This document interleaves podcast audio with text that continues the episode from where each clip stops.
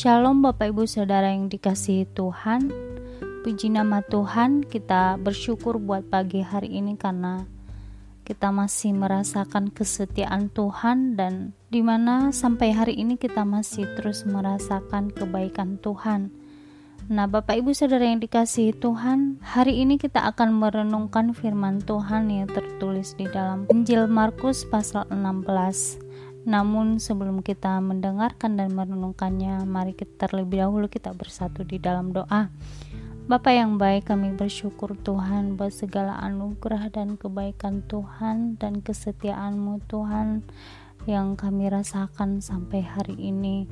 Bapa yang baik, kami Sungguh bersyukur Tuhan buat kesempatan yang Tuhan berikan kepada kami di mana kami dapat kembali merenungkan dan mendengarkan firman-Mu ya Bapa.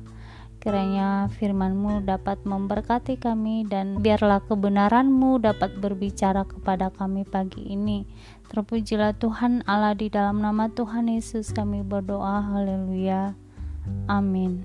Bapak Ibu Saudara yang dikasihi Tuhan, pagi ini kita akan merenungkan firman Tuhan yang terdapat di dalam Markus pasal 16. Markus pasal 16 terdapat dalam dua perikop di mana perikop pertama berbicara tentang kebangkitan Yesus dan kemudian perikop kedua berbicara tentang perjumpaan Yesus kepada murid-muridnya.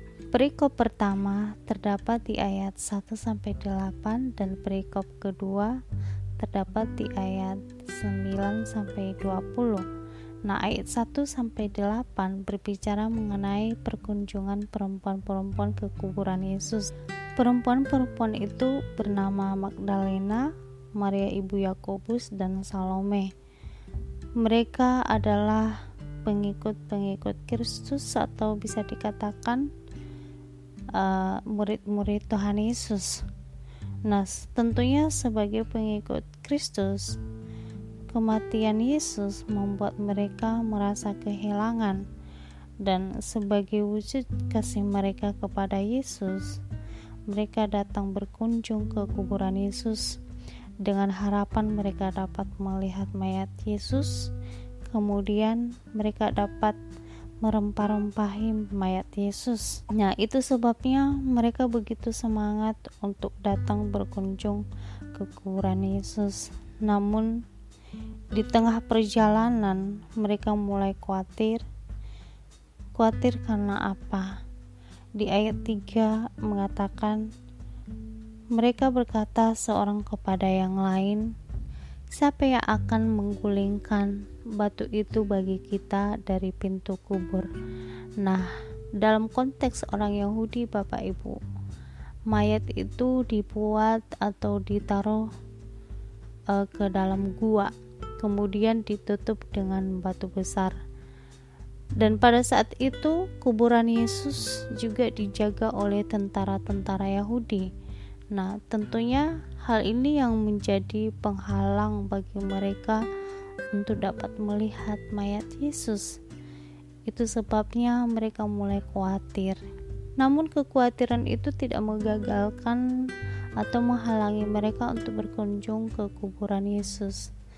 Karena kasih mereka lebih besar daripada rasa khawatir mereka. Nah, oleh karena semangat iman dan pengharapan mereka untuk melihat Yesus.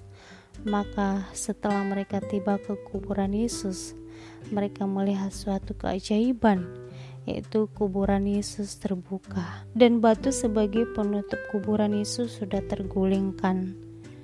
Nah, masalah atau kekhawatiran yang mereka alami dalam perkunjungan mereka ke kuburan Yesus lenyap dengan cara yang ajaib Bapak Ibu. Dan yang lebih ajaibnya lagi adalah ketika mereka masuk ke dalam gua itu, mereka tidak lagi melihat mayat Yesus, melainkan malaikat Tuhan yang mereka lihat di dalam gua tersebut.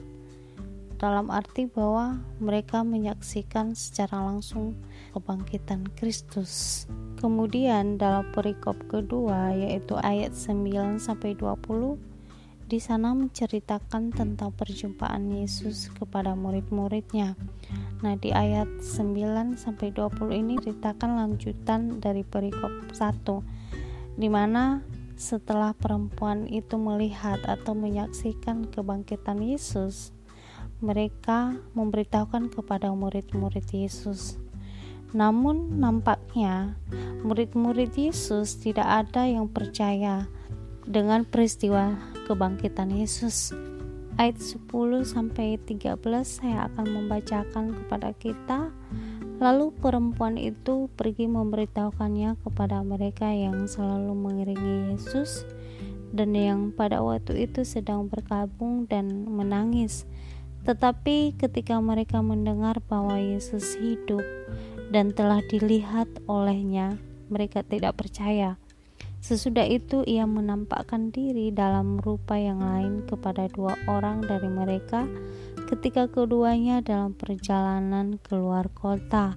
Lalu kembalilah mereka dan memberitahukannya kepada teman-teman yang lain, tetapi kepada mereka pun teman-teman itu tidak percaya. Nah, Bapak Ibu Saudara yang dikasihi Tuhan, ketidakpercayaan mereka mengenai peristiwa kebangkitan Yesus pada akhirnya Yesus menunjukkan diri kepada mereka di ayat 14 di sana dikatakan akhirnya ia menampakkan diri kepada ke-11 orang itu ketika mereka sedang makan.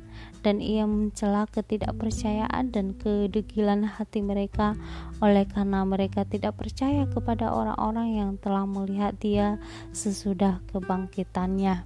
Nah, di ayat 14 di sana jelas mengatakan bahwa Yesus menunjukkan dirinya kepada murid-muridnya. Dan perjumpaan Yesus kepada murid-muridnya murid-muridnya mendapatkan celah dari Yesus. Nah, kenapa? Bukankah seharusnya ucapan bahagia yang diberikan Yesus karena mereka bisa berkumpul kembali? Tetapi kok justru perjumpaan kebersamaan Yesus kembali kepada murid-muridnya justru mereka dapat celaan dari Yesus. Mereka menerima celaan dari Yesus karena Yesus mengalami kekecewaan terhadap murid-muridnya karena murid-muridnya tidak mempercayai bahwa Yesus telah bangkit. Nah, kenapa Yesus kecewa kepada mereka? Kenapa Yesus nampaknya marah kepada mereka? Karena sebelum Yesus mengalami kematian, Yesus pernah mengatakan kepada murid-muridnya bahwa dia akan bangkit dari antara orang mati sekalipun dia akan mengalami kematian tetapi dia akan bangkit kembali.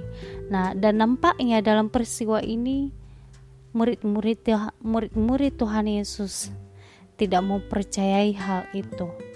Itu sebabnya mereka mendapat celaan dari Yesus. Tapi sekalipun mereka mengecewakan Yesus, Yesus sebagai pribadi yang sangat mengasihi, yang maha pengasih, yang penuh kasih karunia, maka murid-muridnya mengalami kasih karunia kembali.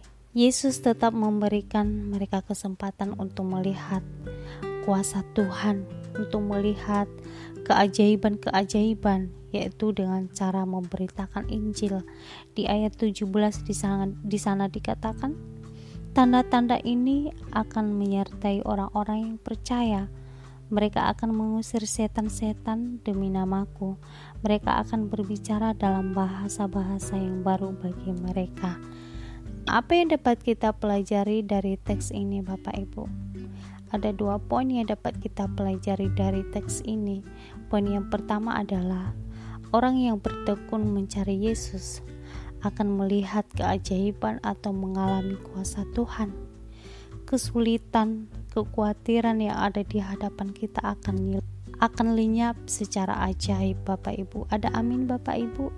Kemudian poin yang kedua yang dapat kita pelajari dari teks ini adalah orang yang tidak percaya kepadanya akan dicela dan dihukum. Dan orang yang percaya kepadanya akan mengalami tanda-tanda mujizat atau mengalami kuasa Tuhan. Amin Bapak Ibu, puji nama Tuhan. Kiranya kebenaran firman Tuhan pagi ini dapat memberkati kita semua. Mari kita berdoa. Masih Tuhan buat kebenaran firman-Mu yang telah berbicara kepada kami pagi ini. Biarlah kebenaran-Mu dapat mengajarkan kami agar kami menjadi orang yang sungguh-sungguh mencari Engkau ya Tuhan agar kami dapat mengalami kuasamu di dalam hidup kami. Dan terima kasih juga telah mengajarkan kami agar kami menjadi orang yang sungguh-sungguh percaya kepadamu ya Bapa. Bapa yang baik kiranya Tuhan firmanmu dapat mengingatkan kami kembali bahwa kami punya Allah punya Tuhan yang sangat mengasihi kami yang penuh kasih karunia terhadap kami. Terpujilah Tuhan Allah di dalam nama Tuhan Yesus kami berdoa. Haleluya. Amin